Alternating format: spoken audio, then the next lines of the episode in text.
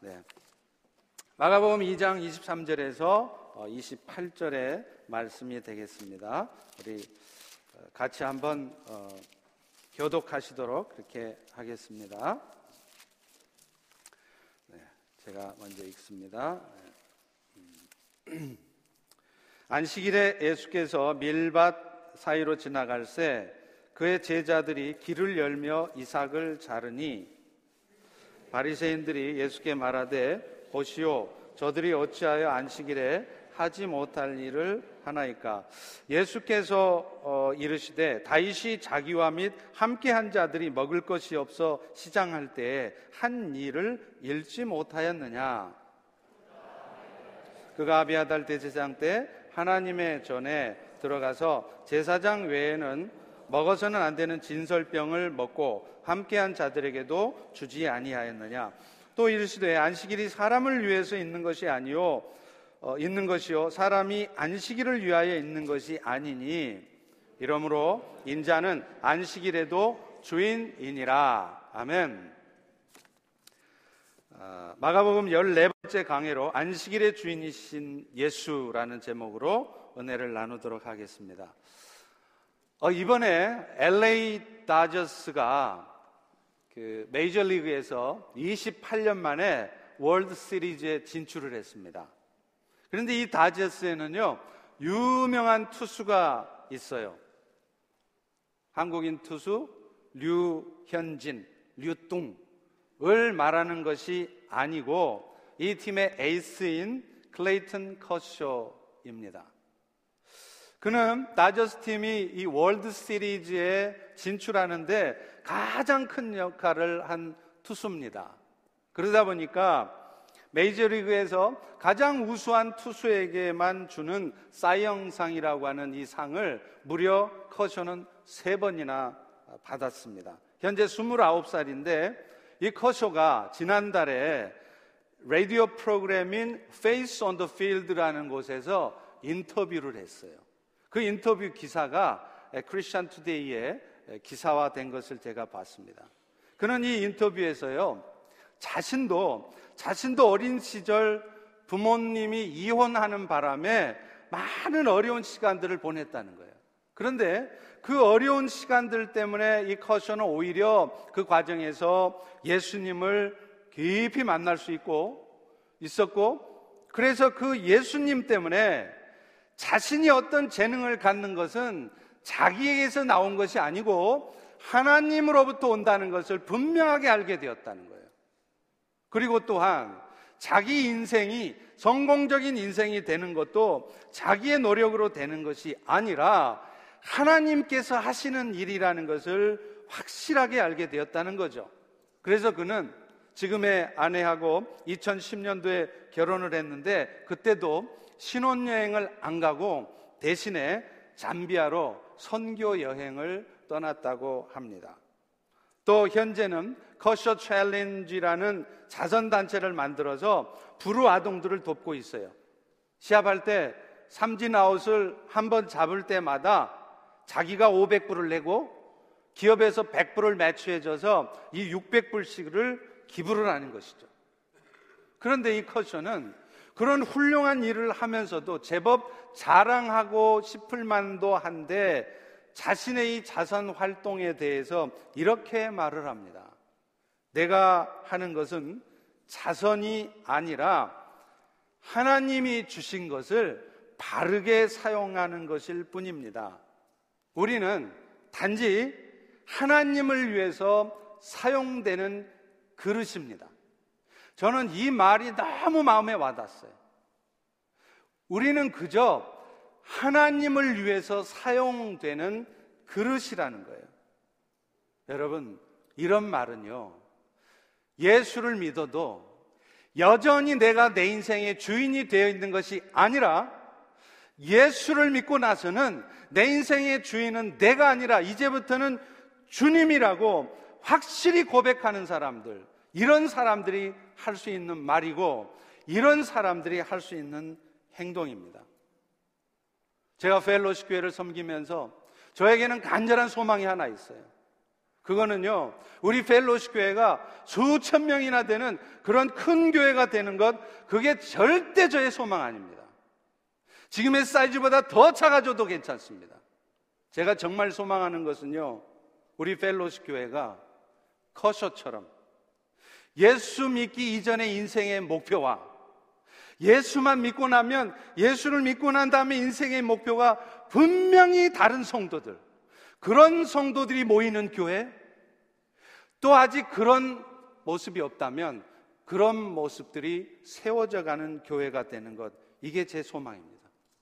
자신의 삶의 주인은 내가 아니라 주님이라고 고백할 수 있는 그래서 자신의 생각과 다른 상황 앞에서도 그것 때문에 낙심하거나 원망하기보다는 먼저는 주님의 시각을 가지고 그런 연약한 지체들을 바라볼 수 있고 또 하나님의 시각을 가지고 그런 상황들을 상대해낼 수 있는 그런 성도들이 세워지는 교회 되기를 간절히, 간절히 소망합니다.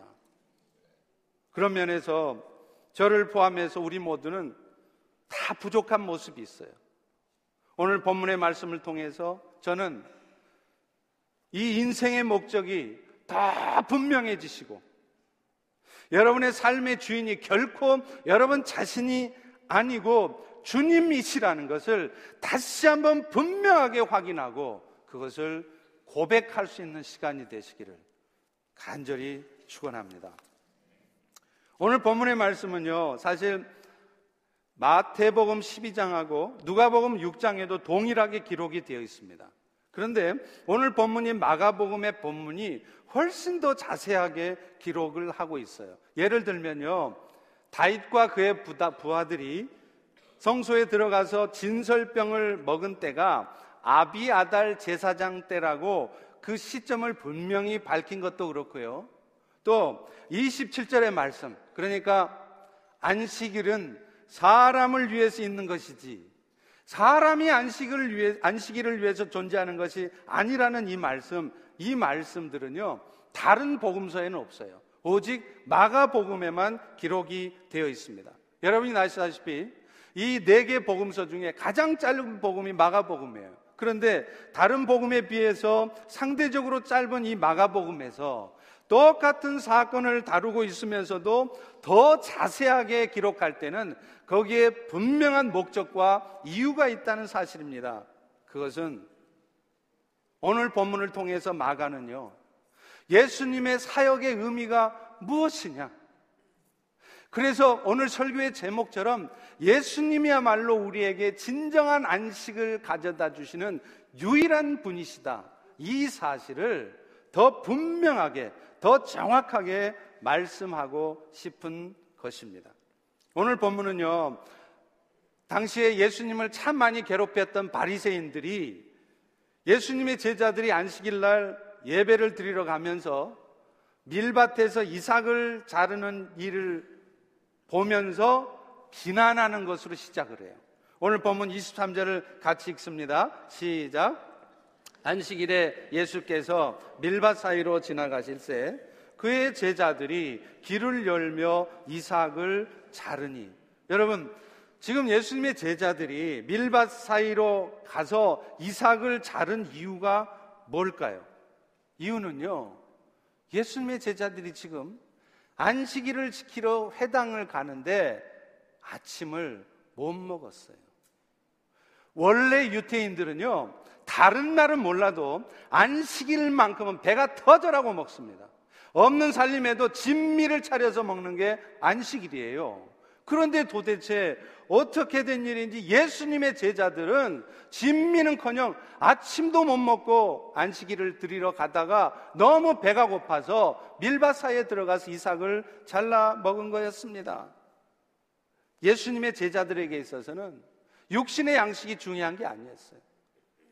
그리스도의 말씀을 듣는 것, 그것이 너무 좋았고, 그것이 너무 감사한 일이었기 때문에 그들은 육신의 양식을 먹는 것조차 잊어먹을 정도로 그것이 별로 중요하지 않게 생각이 될 정도로 예수님의 말씀 듣는 일을 소중하게 생각을 했던 것입니다.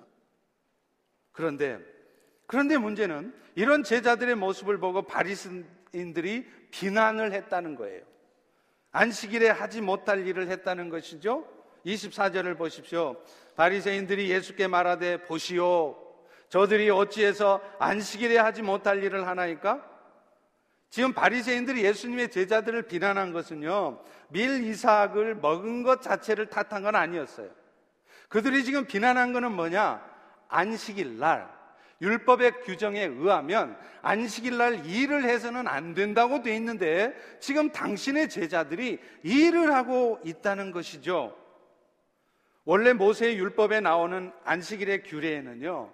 사실 예수님 당시에 지금 유태인들이 지켰던 규례, 이 바리새인들이 철저히 지키려고 했던 이 규정보다 훨씬 간편한 거였어요. 지금 예수님 당시 이런 규정보다 그렇게 복잡하지 않았어요. 아주 심플했어요. 그런데 모세 율법의 이후에 니에미아 때, 에스라 때 여러 가지 이스라엘 백성들 가운데 개혁이 있었잖아요. 개혁이 있은 다음에 어떤 일이 생겼느냐? 율법 학자들이 이 안식일 준수에 관한 세세한 규정들을 만들어 냈다는 것입니다. 물론 이런 규정을 만든 것은 어떤 의도였느냐? 안식일 정신을 더 잘 지키고 우리가 율법을 더 철저하게 잘 지켜봅시다 하는 선한 의도인 것이 분명했어요. 그런데, 그런데 문제는 그런 율법의 규정들을 바라보는 사람들의 마음이 그렇지를 않다는 거예요. 원래 모세의 율법에는 아주 심플하게 안식일 규례가 두 절로 끝나는데 그것을 이후에 많은 율법학자들이 막 세세하게 이런저런 규정들을 만들어 놓은 것은 그 안식일을 잘 지키려고 하는 선한 마음이었는데 문제는 시간이 지나면서 사람들 마음속에는 타락하고 악한 본성이 있기 때문에 점점점 그 안식일을 지키라고 하시는 하나님의 명령의 근본적인 이유, 왜 안식일 규정이 있는지 그 근본적인 이유는 사라지고 종교 지도자들이 불필요한 규정을 더 첨가하면서 그 안식일의 세부 규정들을 자기 좋을 대로 해석을 하는 거예요. 본문에 나오는 지금 바리새인들도 그렇습니다. 그래서 그들은 제자들이 이삭을 자른 행위를 추수하는 행위로 또요, 이삭을 비벼 먹는 게 그 이삭을 먹으려고 한 거잖아요. 그런데 이것을 일을 했다는 거예요. 타작을 했다고 확대 해석을 합니다. 그래서 결국 예수님의 제자들은 물론 잘못한 것은 사실이에요. 그렇지만 이것이 안식일에 노동을 하지 말라는 규정을 어긴 것은 아닌데 마치 그런 규정을 어긴 것처럼 비난을 한 것입니다. 이에 대해서 예수님은요, 구약 성경의 규정들을 들어서 안식일의 참뜻이 무엇인지를 말씀을 하세요. 그 예수님의 대적자들이 했던 질문에 대해서 예수님은 오히려 역으로 질문을 해요. 그래서 자신이 정말 말씀하고자 하는 것을 그들에게 말씀을 하신 것이죠. 지금 바리새인들이요. 예수님의 제자들을 비난하면서 근거로 들었던 것은 엄밀히 말하면 율법의 규정 아닙니다. 율법 이후에 여러 장로들이 여러 율법학자들이 나름대로 규정을 만든 거였어요. 사람의 유전으로 전해온 것이었습니다. 그런데 그것에 근거해서 비난을 해요. 그런데 예수님은요, 구약 성경에 나타난 하나님의 말씀을 근거해서 자신의 정당성을 분명하게 밝히십니다.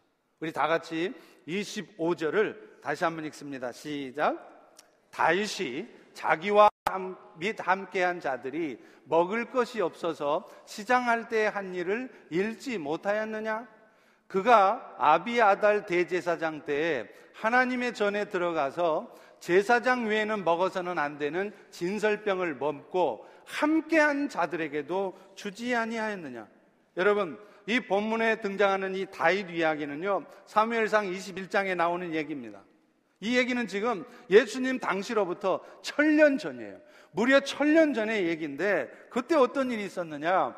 다윗하고 다윗의 부하들이 사우랑이 하도 죽이려고 그러니까 그 사우랑의 추격을 피해서 도망을 가다가 하도 배가 고프니까 성막에 들어간 거예요.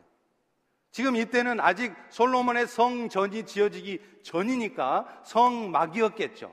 그 성막에 들어갔더니 성소에 가보니까 떡상에 진설병이 떡이 진열이 되어 있는 거예요.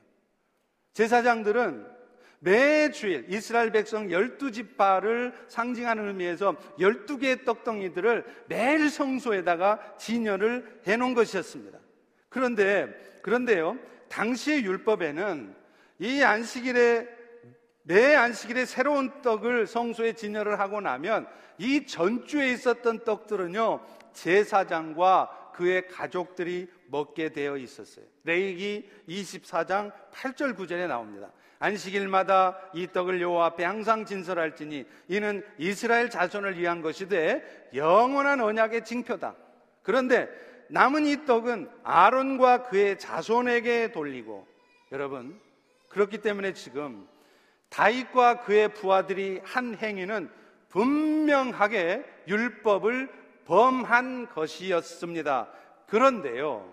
그런데 하나님께서는 지금 다윗과 그의 제자들의 따르는 자들의 특수한 상황을 고려한 까닭인지 그 일이 있은 이후에 성경 어디에도 그 일로 인해서 다윗의 행동에 대해 문제 삼지를 않으십니다. 또 하나님께서는 그들이 못할 짓을 했다고 그래서 곧바로 불을 내려서 심판하거나 하시지 않으셨다는 거죠. 여러분, 어떨 때는 무섭도록 공의로우신 하나님께서 분명히 율법을 범한 다윗과 그를 따르는 부하들에게 왜, 왜 가만히 계셨겠습니까? 그것은요, 하나님께서 관심을 갖는 것은 그들이 지금 율법 규정을 어겼다는 것에 대해 분노하신 것이 아니라는 거예요. 그들의 잘못된 행동도 잘못된 행동이지만 그들이 그런 행동을 할 수밖에 없었던 그들의 배고픔과 그들의 고통에 더 집중하고 계시다는 것입니다. 지금 예수님께서도 이 사건에 대해서 말씀하시는 이유가 그거예요. 예수님도 그들이 안식일의 규례를 어기지 않았다는 것을 항변하는 거 아닙니다. 그들은 틀림없이 잘못했습니다. 율법을 어겼습니다. 그렇지만 하나님께서는 그 규정이 지켜지는 것만큼 그 규정을 어길 수밖에 없었던 그 인간의 배고픔과 고통과 연약함에 더 집중하신 분이시라는 이 사실을 예수님은 말씀하고 싶었던 겁니다. 사실 오늘날 우리 교회들도 그렇지 않습니까? 우리 교회가 이런저런 규정들을 만듭니다. 그것은 분명 교회가 건강하고 투명하고 온전한 교회가 되기 위해서 만드는 것입니다. 필요합니다. 우리 성도들 그거 다 지켜줘야 됩니다. 그런데 그런 규정들에 너무 집중하다 보면 어느 순간 왜 우리에게 이런 규정이 필요한지 결국 하나님께서 정말 관심을 갖는 것은 어쩌면 규정이 아니라 그 규정을 통해서 세워져야 될 사람들의 영혼이라는 사실을 놓칠 수 있다는 거예요. 그래서 그런 것 때문에 교회가 더 은혜로워지고 교회가 더 건강해지고 잘 되는 것이 아니라 교인들 간에 싸움이 일어나고 더 복잡해지고 아픔을 겪게 되는 수가 있다는 사실을 우리는 분명하게 기억을 해야 되는 것입니다. 바리새인들도 마찬가지였습니다. 이런 예수님의 말을 듣고 그들은 이런 생각을 했어요. 예수님이 안식일 규정을 너무 쉽게 생각하는 게 아니냐. 이 안식일 규정이 얼마나 중요한 것인데, 아니, 이런 안식일 규정을 어겨도 된다고 생각하느냐? 이렇게 생각했다는 거예요. 여러분, 지금 예수님이 그 말 하는 게 아니에요. 안식일의 규정이 어겨도 된다는 얘기가 아닙니다. 예수님이 정말 관심을 갖는 것은 하나님의 마음이에요. 규정을 어길 수밖에 없는 그 인간의 연약함에 대해서 야천히 극률이 여기시는 그 하나님의 마음, 그 하나님의 사랑에 우리가 집중해야 된다는 얘기인 것이죠. 사실 여러분, 하나님께서 안식일 규례를 비롯해서요, 이스라엘 백성들을 위해서 만들어 놓은 많은 규례들이요, 결코 이스라엘 백성들을 부담스럽게 하거나 귀찮게 하려고 한 것이 아닙니다.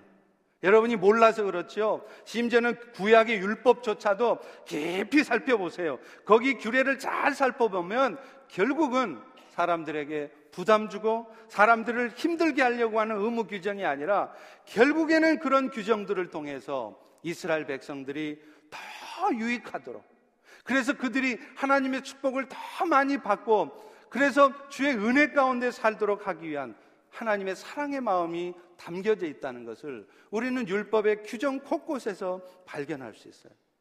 이것은 예수님께서 안식일에 대해 하신 말씀에서도 들어갑니다. 나타납니다. 우리 다 같이 27절을 읽어보겠습니다. 시작. 또 이르시되 안식일이 사람을 위하여 있는 것이요. 사람이 안식일을 위하여 있는 것이 아니니. 앞서 말씀드린 것처럼 마태복음도 누가복음도 이 말씀 없어요. 오직 마가복음만 나와요. 이 말이 무슨 말입니까? 결국 하나님께서 율법이나 안식일 규정이나 이런 모든 규정들을 주신 궁극적인 목적은 이스라엘 백성들을 사랑하시는 마음, 그 마음 가운데 주신 것이라는 거예요. 여러분, 안식일 규례가 누구를 위해서 있다고 생각하십니까? 우리는요, 안식일 규정하면 가장 먼저 떠오르는 게 하나님이에요. 안식일 규례는 결국은 이스라엘 백성들에게 안식을 가져다 준 그 은혜를 기억하면서 그 하나님을 찬양하도록 안식일 규례를 만들지 않았냐? 맞아요. 그런데요, 그런데 사실은 오늘 예수님이 말씀하신 것처럼 이스라엘 백성들의 안식일 규례를 주신 진짜 이유는 하나님을 위한 게 아니라 그 안식일 규례를 통해서 하나님의 은혜를 맛보고 하나님의 축복된 삶 가운데 살기 원하시는 이스라엘을 위해서 주신 거였습니다.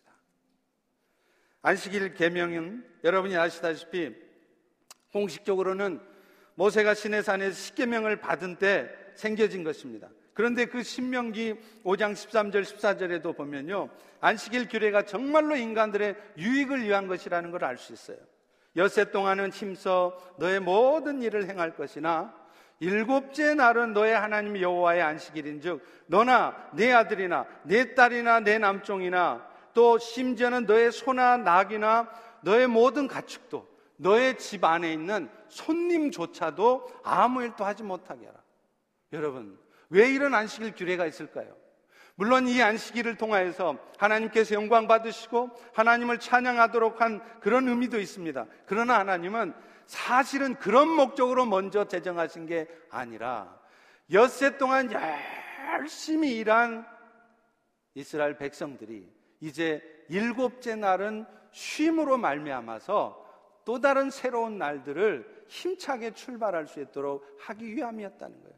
여러분, 오늘 우리는요, 예수님이 다시 오시기 전까지는 여전히 육신의 한계가 있습니다.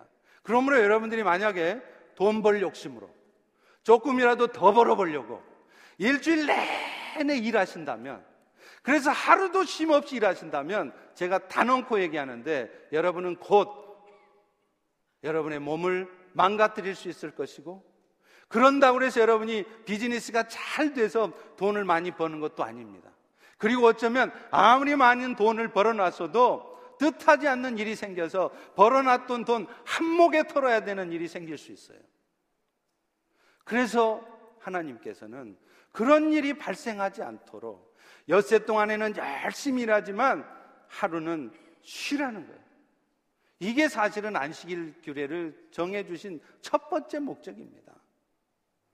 그리고요, 신명기 5장 15절에 보면 하나님께서 안식일을 제정해 주신 또 하나의 중요한 의미가 있음을 우리는 발견할 수 있어요. 거기 보면 이렇게 말합니다. 너는 기억하라. 네가 애굽 땅에서 종이 되었으니 되었더니 너의 하나님 여호와가 강한 손과 편팔로 거기서 너를 인도하여 내었나니 그러므로 너의 하나님 여호와가 너에게 명령하여 안식일을 지키라 하였느니라. 이 말씀은 무슨 말이냐면 하나님께서 이스라엘에게 안식일을 지키라고 명령하신 또 하나의 이유가 있다는 거예요. 그건 뭐냐면 하나님께서 이스라엘 백성들을 그 애굽에서의 고통스러운 삶으로부터 건져내신 분이시라는 것을 기억하라는 거예요. 그리고 그 구원의 은혜를 베푸신 하나님을 기억하면서 그 하나님을 바라보면서 살아가라고 그런 의미에서 안식일을 지키라는 또 하나의 의미를 이스라엘에게 주신 것입니다. 여러분, 이스라엘 백성들이 애굽에서 살아갈 때 그들이 얼마나 고통스러운 삶을 살았겠습니까? 그들은 그곳에서 노예와 같은 삶을 살았습니다. 그런 이스라엘을 하나님께서는 그 고통스러운 노예 생활로부터 벗어나게 해주셨죠? 그리고 나서 하나님은 그 이스라엘 백성들에게 그 출애굽 사건을 기억하면서 이 안식을 주신 이 구원의 은혜를 주신 하나님을 늘 기뻐하며 감사하며 무엇보다도 그 하나님을 의지하며 살아가라고 이 안식일을 지키라고 말씀을 하신 것입니다. 그런데 그런데 하나님께서 구약 성경에 또 이스라엘 백성들에게 안식일 규례를 정하신 또 하나의 중요한 이유가 있어요. 그것은 뭐냐면 이 출애굽 사건을 통해서 이스라엘 백성들로 하여금 하나님 나라의 백성들로 하여금 이제 이제 먼 훗날 이 땅에 이스라엘 백성들을 진정으로 구원하고 그래서 영원한 안식을 줄 메시아가 다시 오실 터인데 그 메시아의 오심을 기대하고 그 메시아께서 이 땅에 이루어 놓을 안식을 기대하라는 의미에서 안식일 규례를 정해 주신 것이었습니다. 여러분, 사실 이스라엘 백성들이 애굽에서 빠져나오는 출애굽 사건은요. 오늘날 우리 성도들이 어둠의 세상에서 빠져나와서 하나님 나라의 백성이 되는 과정을 상징적으로 보여주는 겁니다. 여러분, 이스라엘 백성들이 애굽에서 나와서 그냥 바로 가나안 땅을 가면 되잖아요. 그런데 왜 홍해를 건넙니까? 여러분 생각해 보셨어요? 왜 이스라엘은 애굽에서 나와서 굳이 홍해를 건너고 광야 생활을 거친 다음에 가나안 땅으로 들어갑니까? 이유가 있다는 거예요. 고린도전서 10장 1절부터 4절까지 이렇게 설명을 합니다. 형제들아, 너는 너희가 알지 못하기를 나는 너희가 알지 못하기를 원치 않는데 우리 조상들이 다 구름 아래 있고 바다 가운데로 지나며 모세에게 속하여 다 구름과 바다에서 세례를 받고 이렇게 말씀하고 있다.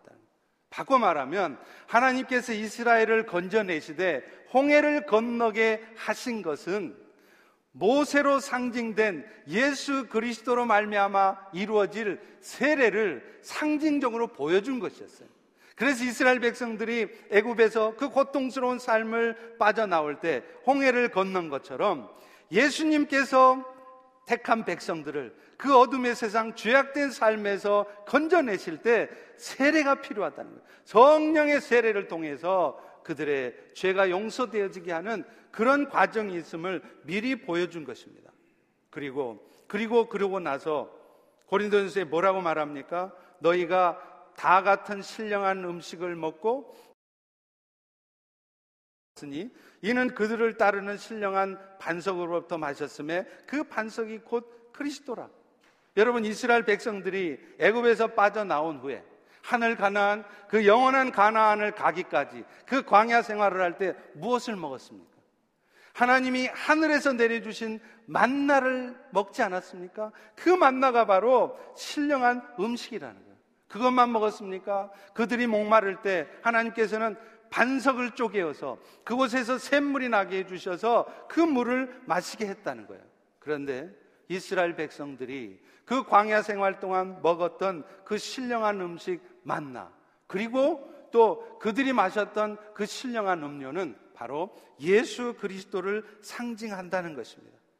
따라서 이 출애굽 사건은 어둠의 세상, 죄악된 세상, 그래서 늘 열심히는 살지만, 최선을 다해서 살지만, 늘 마음속에는 염려가 있고, 근심이 있고, 두려움이 있고, 원망과 질투, 시기, 다툼, 이런 악함이 있는 세상에서 우리를 건져내시되, 우리에게 늘 신령한 음료를 마시게 하고 늘 신령한 음식을 먹게 해서 그 영원한 하늘 가나안에 이를 때까지 우리의 삶을 이끄실 것을 상징적으로 보여주신 거라는 거예요. 그런데 여러분 여기서 나오는 그 만나와 그 생명수가 모세가 바로 예수 그리스도를 상징하는 것이었습니다. 따라서 하나님께서 신명기에 말씀하신 것처럼 애굽에서 빠져나온 것을 기억하며 안식일을 지키라고 명령하신 것은 그 안식일을 지키면서 나중에 오실 예수 그리스도로 말미암아 모세가 그러했던 것처럼 이스라엘 백성들에게 진정한 안식을 가져다 줄 그 그리스도를 기대하고 그 그리스도를 기다리라는 의미에서 안식일을 지키라고 했던 것입니다. 그런데 그런데 지금 예수님이 지금 그 말씀을 하고 계신 거예요. 바로 내가, 내가 그 구약에 예언된 메시아, 하나님 나라의 백성들로 하여금 그 죄악과 어둠의 세상에서 빠져나와 빛된 세상에 살게 해줄 메시아가 바로 자신이라는 말씀을 하신 것입니다. 우리 다 같이 28절을 읽어보겠습니다. 시작. 이러므로 인자는 안식일에도 주인이니라. 여러분 언젠가도 제가 말씀드렸듯이 예수님은요 자신을 표현하실 때 메시아라는 말을 잘 안 쓰세요. 왜 그런 줄 아세요? 그 당시 유태인들은 메시아 하면 어떤 메시아를 떠난, 떠올리느냐면 정치적 메시아를 떠올리는 거예요. 그래서 로마 제국에 의해서 멸망당한 이 유대 나라가 하나님이 보내주신 메시아를 통해서 다시 힘을 얻고 회복되어져서 이전에 그 다윗 왕 때, 그 솔로몬 왕 때 누렸던 그 영광들을 이제 이스라엘이 다시 누릴 것이다. 그것을 기대하면서 정치적 메시아, 그 역할을 해줄 메시아를 기대하고 있었어요. 그래서 예수님께서는 자신을 메시아라고 소개하면 이스라엘 백성들이 자기에 대해서 그것을 기대할 것 같아서 메시아란 단어를 절대 쓰지 않으십니다. 대신 무슨 단어를 쓴다고요? 인자라는 단어를 쓰는 거예요. 그래서 구약 성경에 예언되어 있는 것처럼 정치적 메시아로 오시는 것이 아니라 인류의 구원을 위해서 묵묵히 십자가에 죽으시기 위해서 이 땅에 오셨다는 것을 상기시켜 주기 위해서 예수님은 자신을 인자라고 말씀을 하신 것이죠. 오늘날 성도들도 그렇지 않습니까? 예수 믿고 신앙생활을 하는 이유가 무엇입니까? 오늘 또 여러분들은 도대체 무엇 때문에 이 자리에 와서 예배를 드리고 무엇 때문에 지금 신앙생활을 하고 계신가요? 혹시 예수님 당시에 유대 백성들처럼 예수가 와서 유대 나라를 독립시켜서 솔로몬과 다윗의 영광을 누릴 수 있도록 해주기를 기대하시기 때문이 아닙니까? 우리가 신앙생활하는 이유는 예수님 때문에 세상에서 잘 되고 행복하게 살 수 있을 것 같아서 그래서 하는 게 아니에요. 여러분, 이게 소위 말하는 번영신학 아닙니까? 우리가 신앙생활 하는 목적은 절대로 그런 목적이 아니란 말이에요. 하나님의 은혜로 얻은 그 구원의 은혜가 감사해서 오늘 또 이 나그네 삶을 어떻게 하면 주님의 뜻대로 살아갈까를 고민하며 그래서 그 뜻대로 살아감으로 주의 뜻을 함께 이루어가는 것 이게 우리의 신앙생활의 목적이라는 것이죠. 예수님께서도 결국 자신이 안식일의 주인으로 이 땅에 오셔서 이스라엘 백성들, 택한 백성들에게 구원을 주시는 궁극적인 목적도 바로 그것임을 말씀하시는 것이에요. 사랑하는 성도 여러분, 오늘 또 우리는 그 안식일의 주인 대신 그래서 어찌하든지 진정한 안식을 우리에게 주실 그 예수를, 그 예수를 믿는 자가 되었습니다. 그리고 그 은혜로 말미암아 우리는 정말로 지금 이 순간에도 예수님이 우리에게 가져다 주시는 그 안식을 누리는 자로 살 수 있게 되었다는 거예요. 그런데 안타까운 것은요. 안타까운 것은 그 안식일의 주인이신 예수로 말미암아 오늘 우리가 얻게 되는 안식은 우리가 이 땅에 살아가는 동안에는 완벽하게 나타나거나 누려질 수 없다는 겁니다. 궁극적으로는 주님이 다시 오셔서 이루실 새 하늘과 새 땅에서 우리가 누릴 수 있는 것이라는 거예요. 그렇지만 기억하십시오.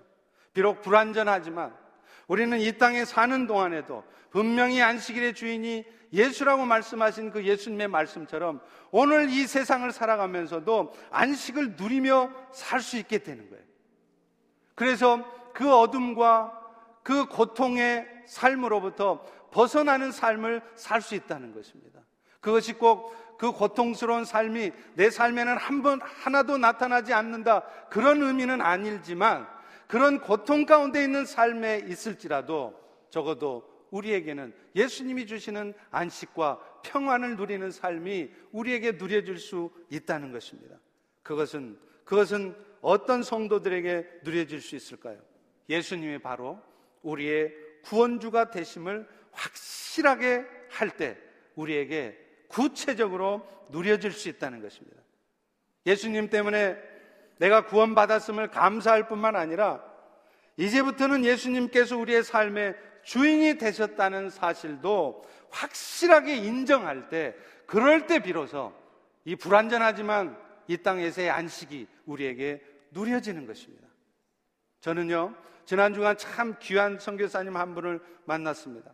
중국의 충칭이라는 곳에서 사역을 하시는 선교사님인데 그분하고 제가 대화를 하면서 정말 제 마음속에 잊혀졌던 하나님이 부어주시고 경험케 하셨던 그 은혜를 다시 생각나게 해주셨어요. 현재 충칭이라는 도시는 한 시인데, 물론 특별시, 광역시 같은 큰 도시긴 합니다만은 그 충칭시에만 인구가 3천만 명이 있습니다. 근데 이 선교사님은 그곳에서 가정교회를 몇 년 안 된 사이에 10개가 넘는 가정교회를 개척을 하셨어요. 요즘 뭐 교회가 전도가 안 된다, 교회 개척하기가 참 힘들다, 그런 얘기 하는데 도대체 그분은 어떻게 해서 10개가 넘는 교회들을 계속 개척해 나갈 수 있었을까요? 그분이 그렇게 교회를 왕성하게 세워져 가고 그 교회가 그렇게 왕성하게 성장하게 될 수 있었던 이유가 있었더라고요. 그분은요, 세례를 줄 때 절대로 아무에게나 세례를 주지 않는답니다. 반드시 확인하는 것이 있는데 그게 바로 뭐냐면 예수님이 구주이심을 확실히 믿는지를 확인하는 거예요. 제가 여러분에게도 한번 묻겠습니다. 여러분은 예수님이 여러분의 구주이심을 믿으십니까? 믿으십니까? 대답은 잘 하시네요. 제가 왜 웃는지 그 이유를 금방 아실 거예요. 여러분, 예수가 우리의 구주라는 사실을 믿는다는 사실은 단순히 예수님 때문에 내 영혼이 구원받았다는 이 사실만을 믿느냐는 것이 아니에요. 여러분, 우리가 흔히 듣고 있는 이 말인데요. 왜 이 질문이 중요한지 아세요? 이 질문을, 이 질문이 왜 중요한지를 제가 그 선교사님과의 대화를 통해서 새롭게 알게 됐어요. 아, 그런 의미가 있었구나. 저도 그 얘기를 듣고서 얼마나 깜짝 놀랐는지 몰라요. 여러분, 구주라고 할 때요, 구자는 영혼을 구원한다고 할 때의 구입니다. 그런데 아시다시피 우리의 영혼이 구원되어지는 것은 우리가 할 수 있는 일이 아니죠. 하나님께서 여러분에게 은혜를 베풀어 주셔서 성령의 세례를 받으실 때 여러분들은 예수가 믿어지는 거예요. 그래서 그 예수가 나를 위해서 십자가에 죽으셨고 그 예수님의 십자가의 대속적 죽음 때문에 내가 이 죄와 사망으로부터 건진 받았다는 사실이 믿어지는 것이죠. 자, 그런데 문제는 두 번째입니다. 주라는 것에 있다는 거예요. 예수님은 우리의 영혼을 구원하신 분이시지만 또한 우리의 영혼을 구원하신 이후에는 우리의 삶의 주인이 되시는 분이시라는 거예요. 여러분, 오늘날 우리 성도들이 인생을 살아가면서 신앙생활 하면서 여러 가지 겪는 대부분의 일들이 바로 이 부분을 주님께서 확인시켜 주시려고 하는 거예요. 하나님의 은혜로 예수는 믿습니다. 그래서 그 믿음 때문에 천국은 갑니다. 그런데 문제는 천국 가기까지 이 땅에 사는 동안 내 인생의 주인은 주님이 하신시라 여전히 내가 주인인 거예요. 여전히 내 인생은 내 것이라고 생각하기에 예수를 믿기 전이나 예수를 믿은 후에도 인생의 목표는 하나도 달라지지 않았습니다. 세상적인 어떤 목적을 이루기 위해서 예수님 나를 도와주셔서 이 목적이 이루어지게 도와주세요. 그래서 그 목적을 이루기 위해요. 오늘 또 내 인생을 내가 디자인한 대로, 내가 원하는 대로, 내 실력으로, 내 노력으로 살아가는 거예요. 여러분, 이게 바로 오늘 또 내 인생의 주인이 주님이 아니라 나라는 사실을 보여주는 것입니다. 그런데요, 하나님께서는 그런 우리의 삶에 간섭을 하셔서 그래서 때로는 아무리 내가 노력하고 애를 써도 결코 내 뜻대로 되지 않게 해주세요. 뭔가 이게 다 되었다 싶은데 막판에 어그러지게 하시고요. 뭔가 이루었다 싶어도 한순간에 그 이루어진 결과물들이 날아가게 하십니다. 왜 그런 줄 아세요? 네 인생은 결코 네 것이 아니다. 이제부터는 너의 인생은 주님 것이라는 것, 이 부분을 분명하게 확인하고 살라는 것입니다. 오늘도 여러분의 인생에 이런저런 문제가 있다면 그런 부분을 하나님께서 여러분에게 점검하기를 원하시는 것입니다. 그리고 그리고 그럴 때 비로소 내 삶에 변화가 나타나는 것입니다. 그리고 내 삶의 변화가 나타난 그래서 내 삶의 주인이 내가 아니라 주님이라고 확실히 고백하는 사람, 그런 사람들 때문에 비로소 가정이 바뀌어요. 그리고 그런 사람 때문에 비로소 공동체가 바뀌고 나라가 바뀌어지는 거예요. 그렇기 때문에 이 선교사님은 세례를 주기 전에 다시 한번 확실히 묻는 것입니다. 선생님, 선생님은 선생님의 죄를 대신해서 예수님이 십자가에 죽으셨고 부활하심으로 그 예수를 믿는 선생님의 죄가 용서되어짐을 믿으십니까? 그러면요, 대부분의 성도들은 예. 이렇게 대답한대요. 근데 문제는 두 번째 질문이죠. 선생님, 그러면 이제부터 선생님의 인생의 주인은 선생님이 아니라 예수님께서 선생님의 인생의 주인이시라는 것을 인정하십니까? 이 물음을 던지면 세례를 받으려고 했던 중국 형제들의 10명 중에 8, 9은 대답을 못 한다는 거예요. 아직 거기까지는 안 된 것 같습니다. 그러면 이 선교사님은 그렇다면 당신은 아직 세례를 받을 때가 안 되었습니다. 세례를 받는다는 것은 내 인생의 구주가 예수이신 것을 믿는 것인데 그 구주임을 믿는다는 것은 그저 예수님이 십자가에 죽어주셔서 내 죄가 용서되었다는 것을 믿는 것만이 아니라 이제부터는 내 삶이 철저히 주님의 것이라고 내 생각 내려놓고 내 기준 가지고 내 열심으로 사는 것이 아니라 주님의 뜻 가운데서 살기로 다짐할 때 그럴 때 비로소 예수를 구주로 믿는 것이라는 의미인 거라는 거예요.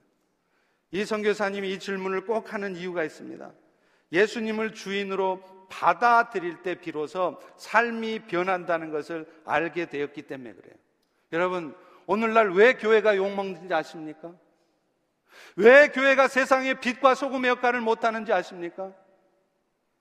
교회 다니는 성도들이 예수를 안 믿어서요? 믿어요. 예수님 때문에 죄가 용서되어지고 천국 간다는 거 합니다. 그런데 왜 세상은 변하지 않습니까? 왜 교회가 세상의 욕을 먹습니까? 주인이 바뀌지 않은 거예요.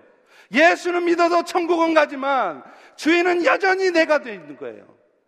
그래서 내 상황, 내 생각과 내가 판단하는 것과 다른 상황이 오면 받아들일 수 없는 것입니다. 내 기준에 틀린 거면 다 틀린 것입니다. 여러분, 여전히 내 삶의 주인이 나이기 때문에 예수 믿는 사람들이 삶이 변하지 않아요. 오늘 여러분 어떠세요? 예수 믿기 이전과 지금 예수 믿은 이후에 정말 여러분의 삶의 모습이, 여러분의 말 태도, 여러분의 사고방식, 여러분의 행동, 얼굴 표정까지 완전히 바뀌어져 있습니까? 바뀌지 않았다면 그것은 어쩌면 여러분이 예수를 안 믿기 때문이 아니라 여러분의 인생의 주인이 여전히 여러분 자신이기 때문에 그렇습니다. 내 인생의 주인이 철저히 주님이라고 고백하고 그렇게 인정하는 사람이라면 아무리 미워 죽겠어도요. 아무리 내가 속이 뒤집어지고 속상해도 나의 주인이신 예수님께서 명령하신 거니까 그 명령을 듣게 되어 있습니다. 억지로라도 사랑하려고 하고 억지로라도 용서하겠노라고 당하게 되었다, 되어 있다는 거예요. 아무리 돈이 아까워도 예수님께서 나를 위해서 희생하신 그 사랑을 기억하면서 그 생명의 은인인 예수가 명령한 거라면 내가 손해볼지언정 내가 기꺼이 희생하겠노라고 순종하게 돼 있어요. 그런데 왜 못합니까? 여러분의 인생의 주인이 예수가 아니기 때문에 그래요. 여전히 내가 주인이에요.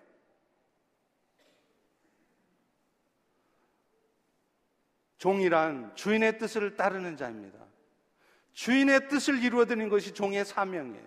그래서 사도 바울도 서신서를 쓸 때마다 항상 1장 1절 혹은 2절 안에 반드시 쓰는 말이 있어요. 주 예수 그리스도의 종, 나 바울은. 자기가 예수님의 종이라는 사실.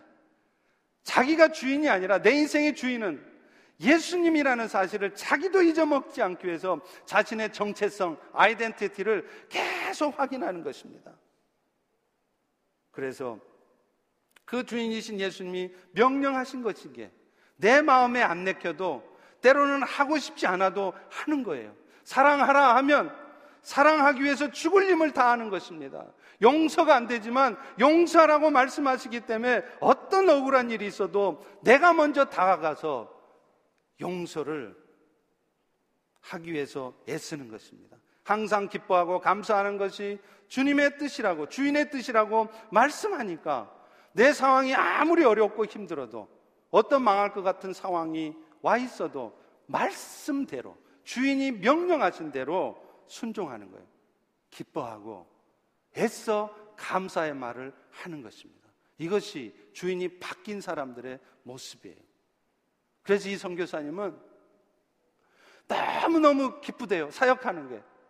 선교하는 게 힘들게 아니라 매 순간순간이 너무 기쁘대. 왜냐하면 막 영혼들이 구원되어지고 사람들이 변하는 게 보여지니까. 그래서 맨날 전화가 온대요. 성도들한테 전화만 오면 선교사님 제가 다음 주부터 주일학교 교사를 하기로 결단했습니다. 선교사님 제가 몇 년 동안 용서가 안 돼서 마음에 정말 근심과 아픔이 있었는데 성교사님 말씀처럼 내 인생의 주인이 내가 아니라 예수님이라는 것을 분명하게 확인하고 나니까 이제 이제 그 인간을 용서할 마음이 생겼습니다. 제가 내일 그 사람을 찾아가겠습니다. 제가 내일 전화하겠습니다. 이런 전화가 계속 온다는 거예요. 그러니까 전화만 받으면 너무너무 기쁘대요. 제가 그 말을 듣고 너무, 너무 부러웠습니다. 너무 속상하기도 했어요.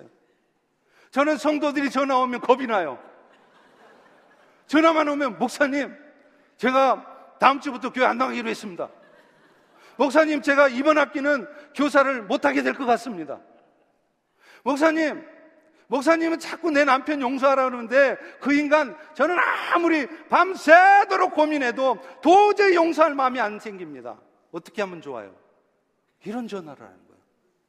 그런데 그 선교사님은 선교사님 내 인생의 주인이 내가 아니라는 걸 알고 나니까 정말 쉽지 않지만 내가 그 인간을 용서하기로 결심했습니다. 여러분 이게 이게 인생의 주인이 바뀐 성도의 모습이라는 거예요. 그러다 보니까 어떤 일이 생긴 줄 아세요? 삶이 바뀌는 거예요. 그냥 서서히 어영부영 아니라 radical하게 radical change가 일어나는 거예요. 완전히 달라지는 거예요. 그러니까 어떤 일이 일어나느냐?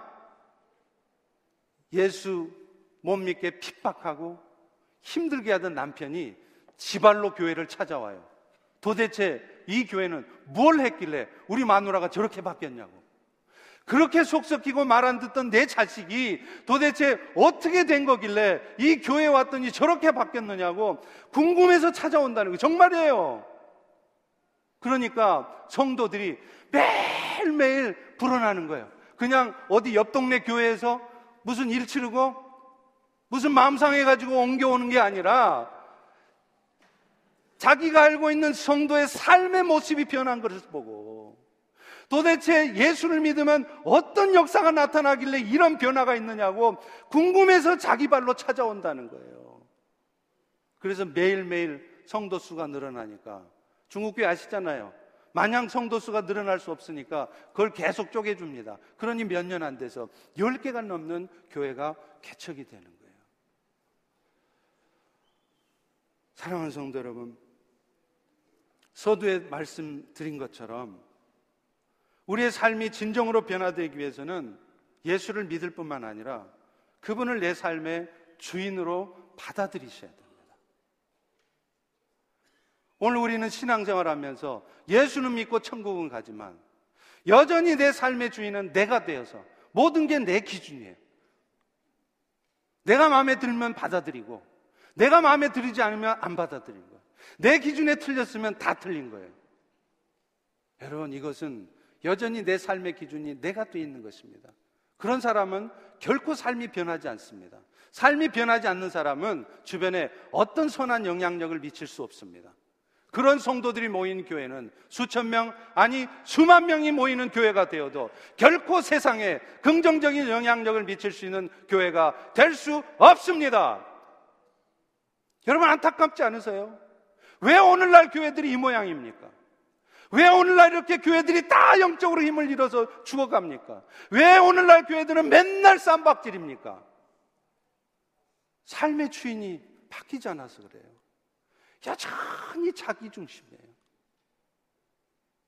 사랑하는 성도 여러분, 우리 인생을 책임질 예수님은 우리의 삶의 주인 되실 마땅한 자격이 있으시고 능력이 있으신 분이십니다.